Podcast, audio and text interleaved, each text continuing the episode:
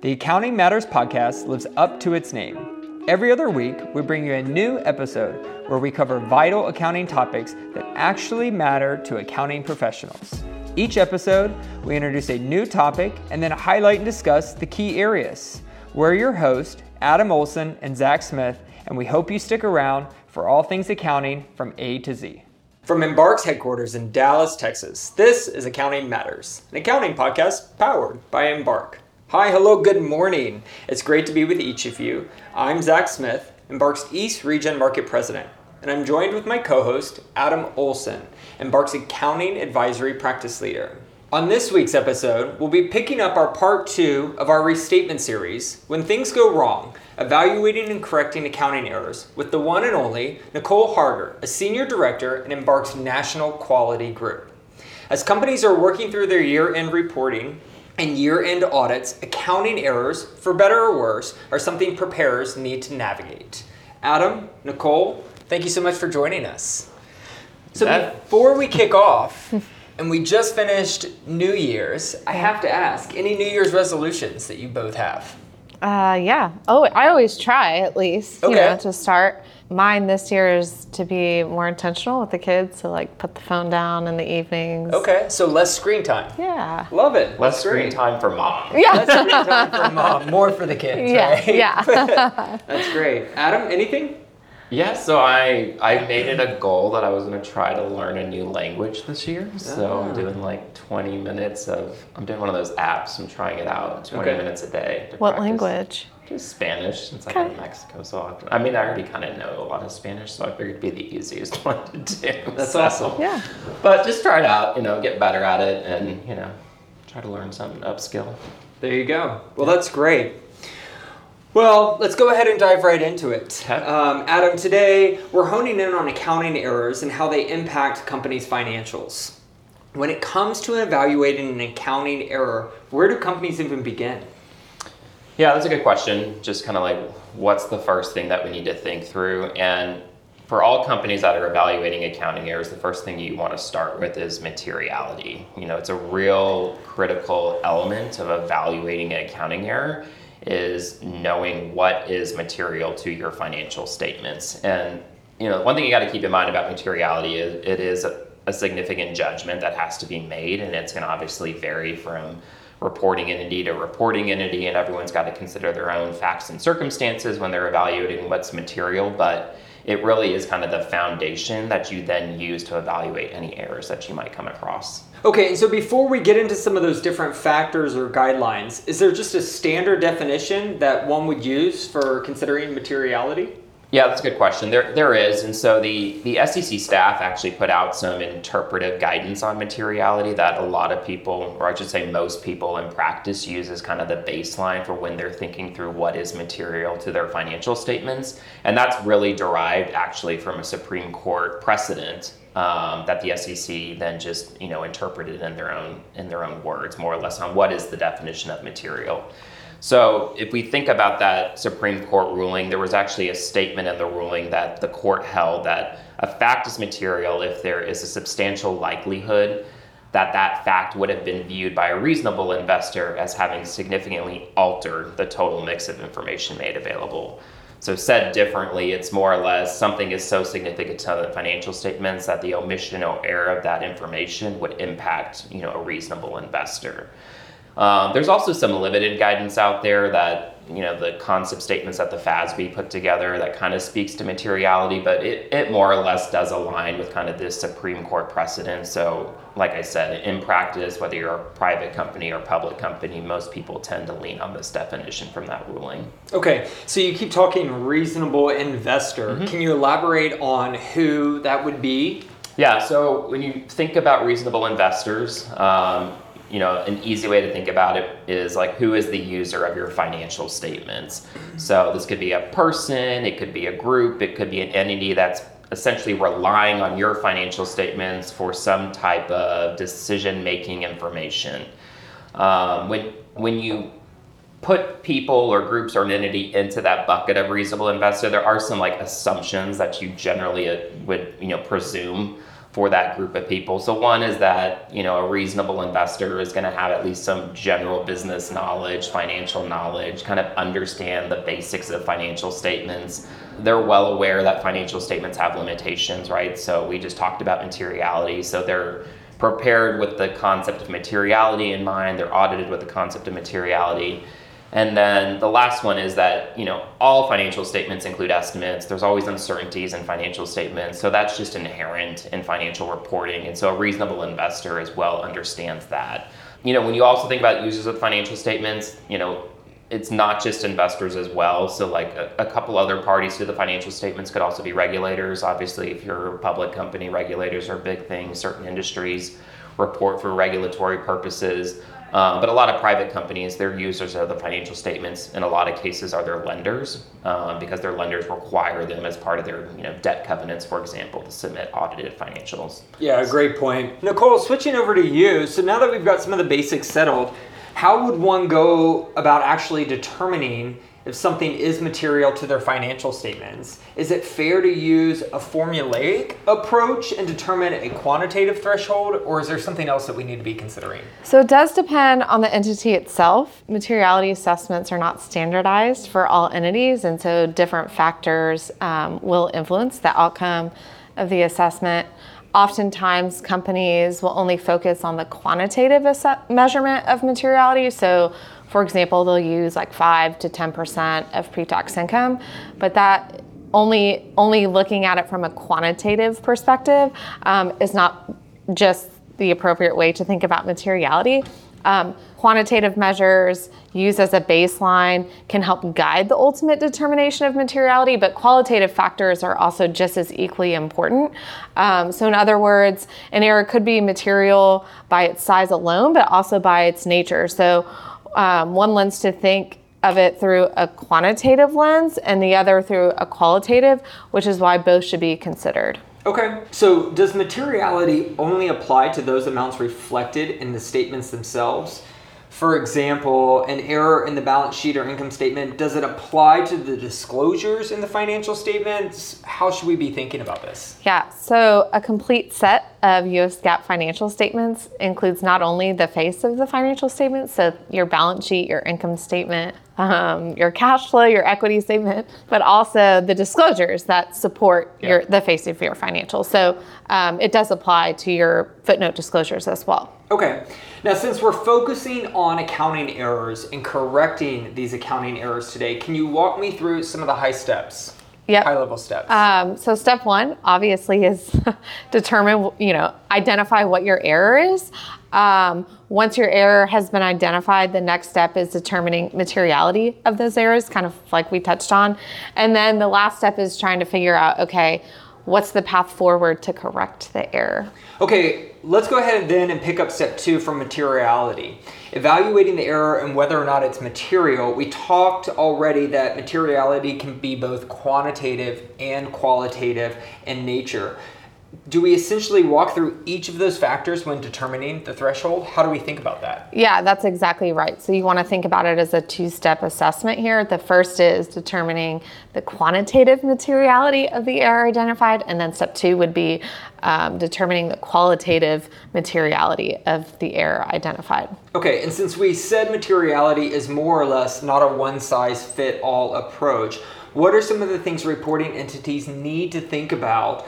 As they think through whether or not this error is quantitatively material. Yep. So, similar to what is outlined by the SEC staff, that focuses on whether the amount or size of the errors, either individually or in the aggregate, are of such a magnitude that they are material to the financial statements. So, this could include comparing the amount of the misstatement, so your the amount of your error with materiality levels, the specific financial statement caption or line item on the balance sheet or income statement or cash flow, um, and then the related disclosures involved, as well as the financial statements as a whole. Most companies evaluate the error or errors um, in relation to the totals and subtotals of all the statements. This is viewed as thinking about materiality in relation to the financial statements as a whole. Okay. And then, Nicole, is there a specific way or method to measure quantitative impacts from the financial statements from errors? Yep. There are actually three acceptable approaches. Okay. They are the iron curtain, the rollover, and the dual methods. Um, the dual method is essentially evaluating quantitative materiality under both the iron curtain and the rollover method. For SEC registrants, they are required to use the dual method.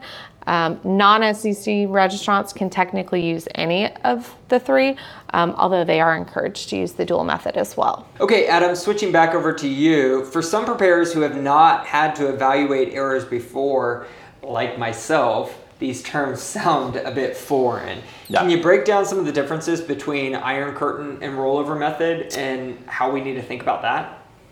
Yeah, let me let me try to explain just kind of high level definitionally and kind of how each of those methods work. So when we're thinking about income statement errors, for example, so for the iron curtain method, when you're assessing income statement errors, you're basically going to look at the amount by which the income statement would have been misstated if the accumulated amount of errors that remain in the balance sheet at the end of the period were corrected through the income statement during that period. So you're focusing on all of your errors being essentially corrected within the current period. The rollover method, on the other hand, assesses income statement errors by the amount by which the income statement for the period is misstated, but it also includes the reversing effects of any prior period errors. So identified misstatements in the previous period that you don't correct under the rollover method then have to be assessed as carryover effects in the current period. So it's kind of looking at rollover is really kind of pushing stuff back, whether you correct back there, and to the extent you don't, you then have to roll over those errors to the next period and accumulate those errors in the current er- period evaluation of errors.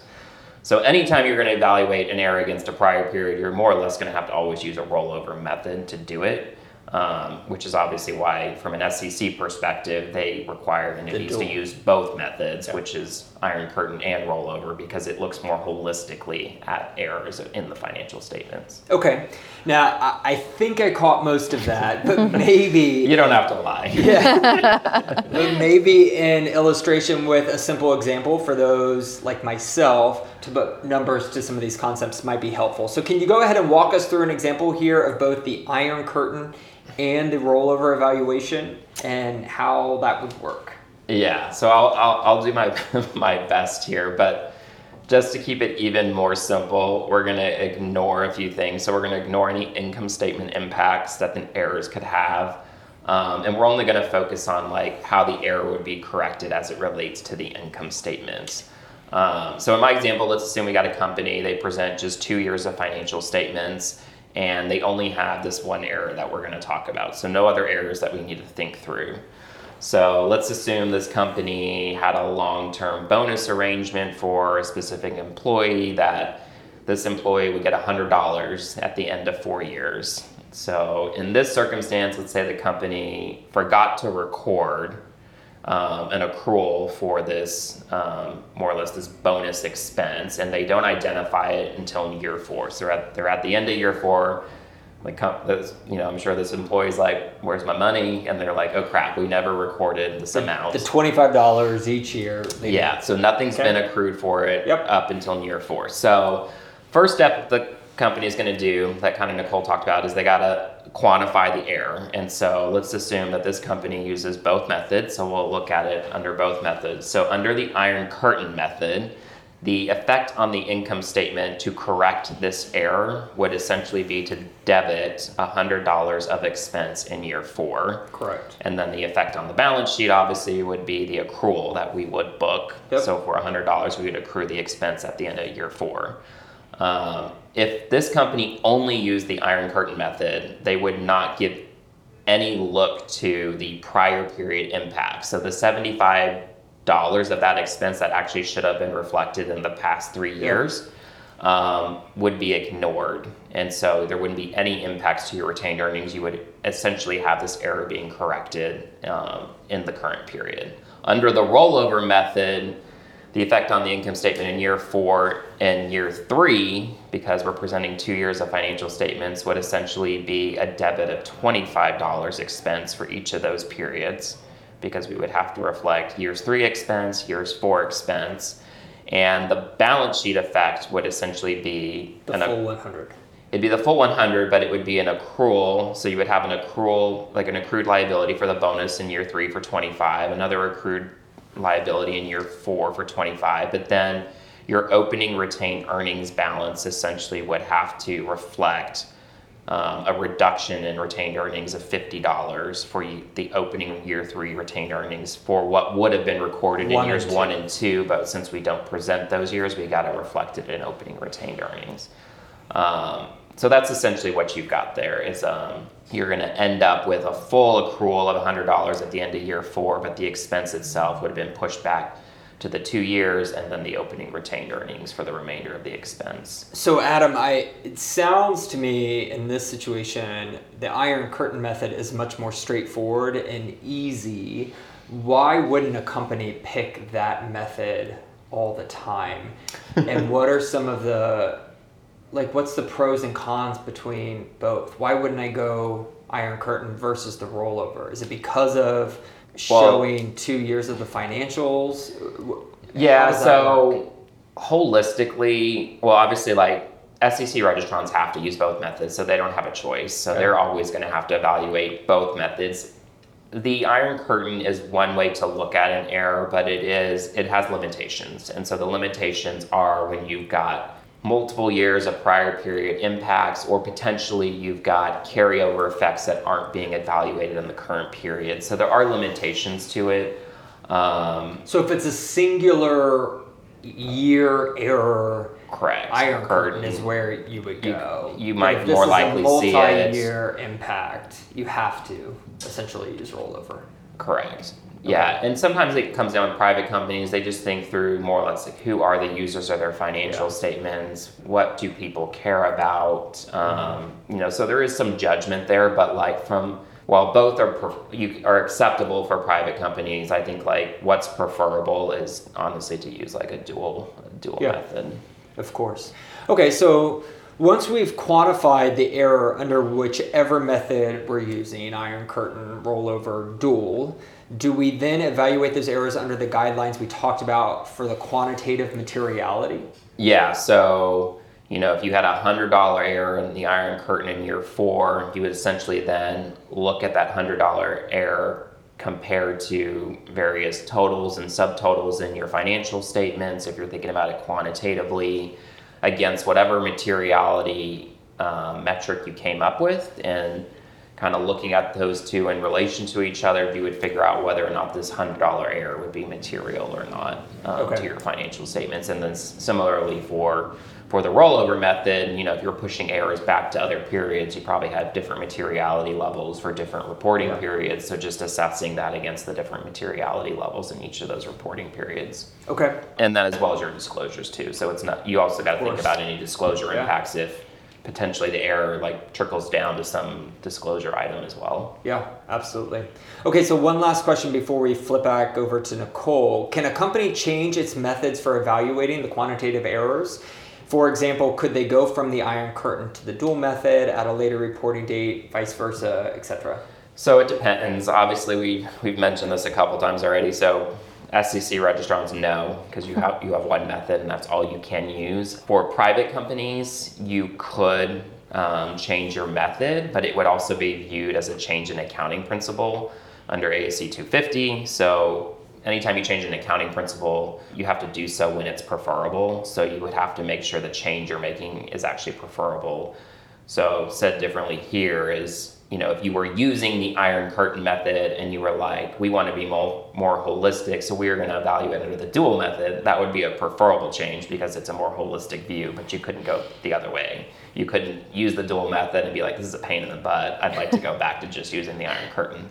That wouldn't be justified as a as an accounting a change in accounting principle. So one way street here. Uh, more or less, yes. Okay. Should be a one way street. Good. Okay, Nicole, switching back over to you. I think I'm following more and more here, but how do the qualitative considerations come into play then? Yeah, so as we mentioned, you could go through the error assessment from a quantitative perspective and determine that it's not material, but again, that's only step one. Your step two, so your qualitative assessment requires consideration of the nature of the error and in light of um, various considerations, whether it makes the error material.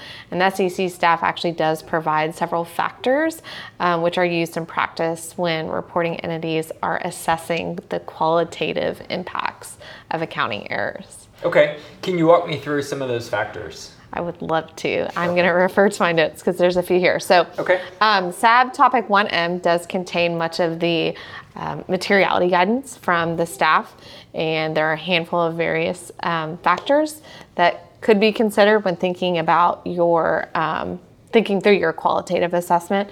So the first would be whether the misstatement arises from an item capable of precise measurement or whether it arises um, from an estimate, and if so, the degree of imprecision inherent in the estimate.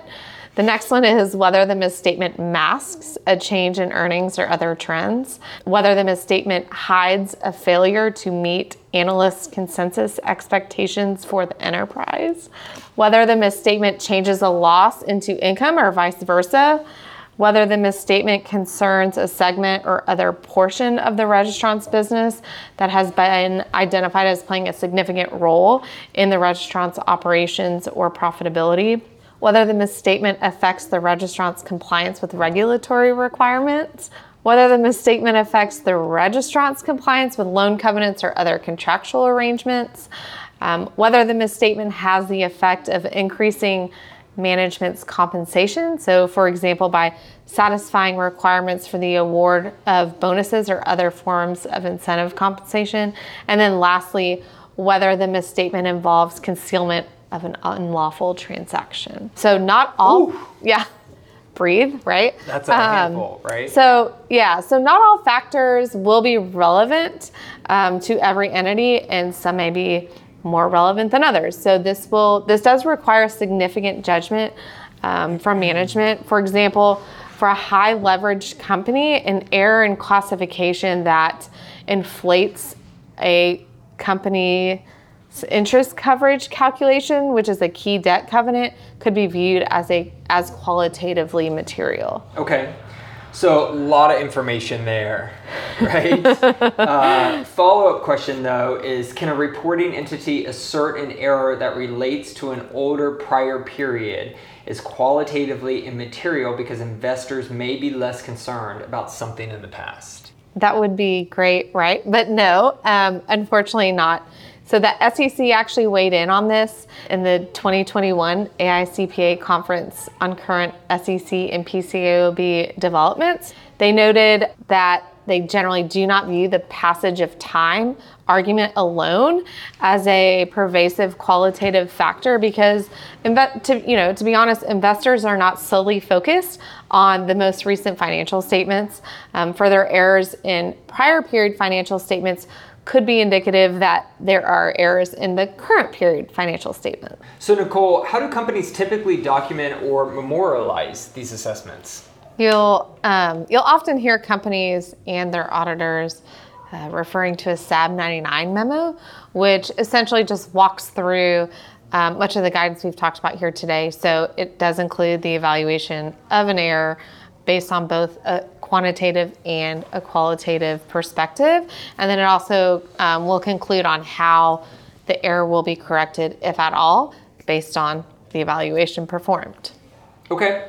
Adam, let's switch back over to you for a little bit. Speaking of whether to correct an error or not, I think this brings us to the third and last step of error evaluation. Mm-hmm. How do reporting entities decide whether or not a correction is even needed?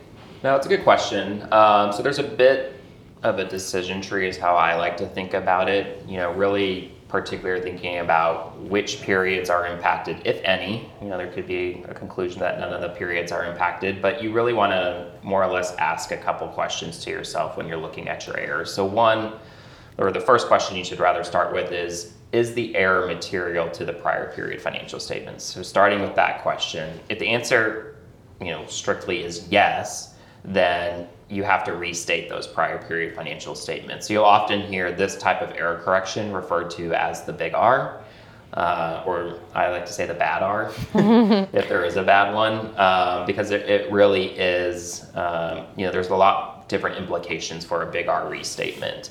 Um, if the errors are not material to the prior period financial statements, then you want to ask yourself, are they material to the current period financial statements? So if the answer to that question is yes, then you more or less have here what is known as a correction done through a revision or a little r. And so in that case, the reporting entity would restate and revise its prior period financial statements, but they would do so the next time that their financial statements are issued. So, you know, the next time they issue their annual financial statements, they might, in that issuance, go back and fix that prior period error. Um, and then, kind of the last thing, if it's not material to the prior period, if it's not material to the current period, um, you can generally correct the error, which is known as like an out of period adjustment. And you know that one you do because more or less you say it doesn't matter where I correct this error in, it doesn't have any impact material to either period, so it, it it's it's viewed as kind of like a mute point. Yeah. So Adam, talk to me a little bit about after a reporting entity determines that a financial that their financial statements need to be restated. In other words, the big R. Yep. What are some of the things that we need to be thinking about there? Yeah, the immediate thing is anyone that was relying on those financial statements, so the, your users, investors, you know, lenders, regulators, whoever whoever the parties are, they need to be notified that hey, we've got errors in these financial statements. You should no longer rely on them, and we are going to restate those financial statements. And then reissuance of those financial statements, you know, really needs to be done as soon as possible. Um, and from just an accounting perspective, when you're trying to think about the restatement process, there's basically like three general steps you're going to walk through to, to actually perform the restatement. So the first one is just adjusting opening balances to the earliest period presented. You know, this could be changes to your opening balance sheet or changes to opening equity. Um, next is going to be adjusting incorrect amounts in the prior periods and disclosures as well um, to whatever the corrected amounts need to be. And then the last part is really labeling each of the financial statement columns impacted as you'll kind of put the words as restated.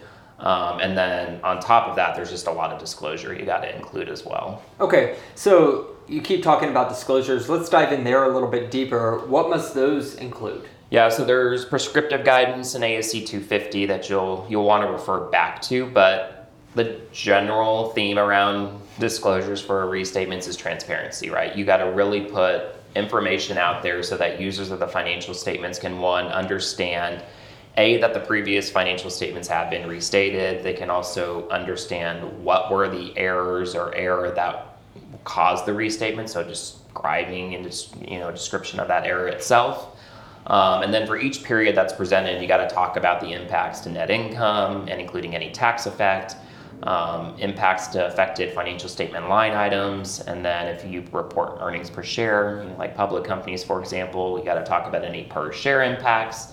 Um, and then any cumulative effect that you had on the beginning of the earliest periods presented, you want to disclose what was that cumulative impact to those opening balances. And again, like I said, the the SEC is real big on transparency, so they, you know, you just got to make sure that the way you're describing your errors and what happened is just it's in language that's understandable for users to get their, you know, wrap their heads around as well. Okay.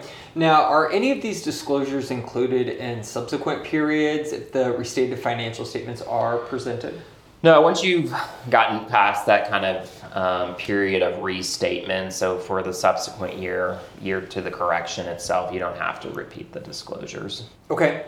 So, Nicole, switching back over to you, I want to talk a little bit about the correction process and how that differs from big R to little r.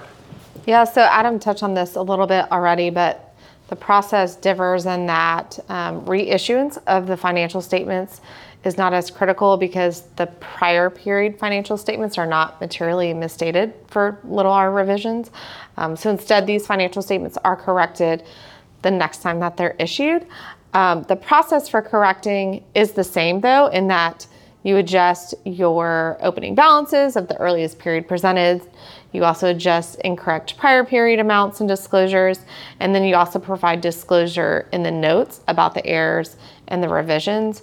Um, one key difference it, with the little r is that your column there's no column headings added or changed um, to the financial statements with your like like they are with your big R's, right? So for example, you wouldn't change the the column headings for prior period balance sheets to state as revised for a little r, where you would do that um, for your big R's. Okay. Well, listen, I want to thank you both for being here. I know we've covered a ton of information. Anything else that you want to leave with our listeners before we wrap up? Yeah, so one thing we, we haven't really touched on um, so once an, an, entity does identify an error, um, whether it's material or not, they do need to reconsider whether and how the identified error impacts their um, design and effectiveness of their internal controls.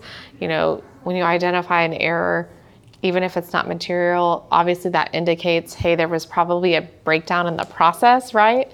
Um, so once you kind of identified what that deficiency is, um, management will need to obviously evaluate whether it rises to the level of a significant deficiency or a material weakness. Um, this does require a bit of judgment, but it's important to consider because the existence of mitigating controls, you know, and whether those controls operate at a level of precision that would prevent or detect a misstatement that could be material. So just keep in mind that when a misstatement does occur, there's probably, um, it's almost certain that the, the um, identified control deficiency would rise to a level of material weakness. Yeah, g- great point there, Nicole. Adam, anything else that you want to leave with our listeners? Yeah, I guess I would just, from like an SEC registrant perspective, you know, if you ever come across a circumstance where you're going to have to um, restate and reissue your financial statements, you have to remember you got to file a timely Form 8K. Um, in addition to meeting any of the other applicable requirements under Regulation SX. And then on top of that, you'll also have to file the amended form in which those financial statements were included. So if it wasn't your 10K, you'd have to file a 10KA, your 10Q, 10QA. Um, and then the only other thing I'd, I'd highlight is just a recent um, kind of final rulemaking that the SEC um, came out with as it relates to executive kind of clawbacks, uh, compensation clawbacks.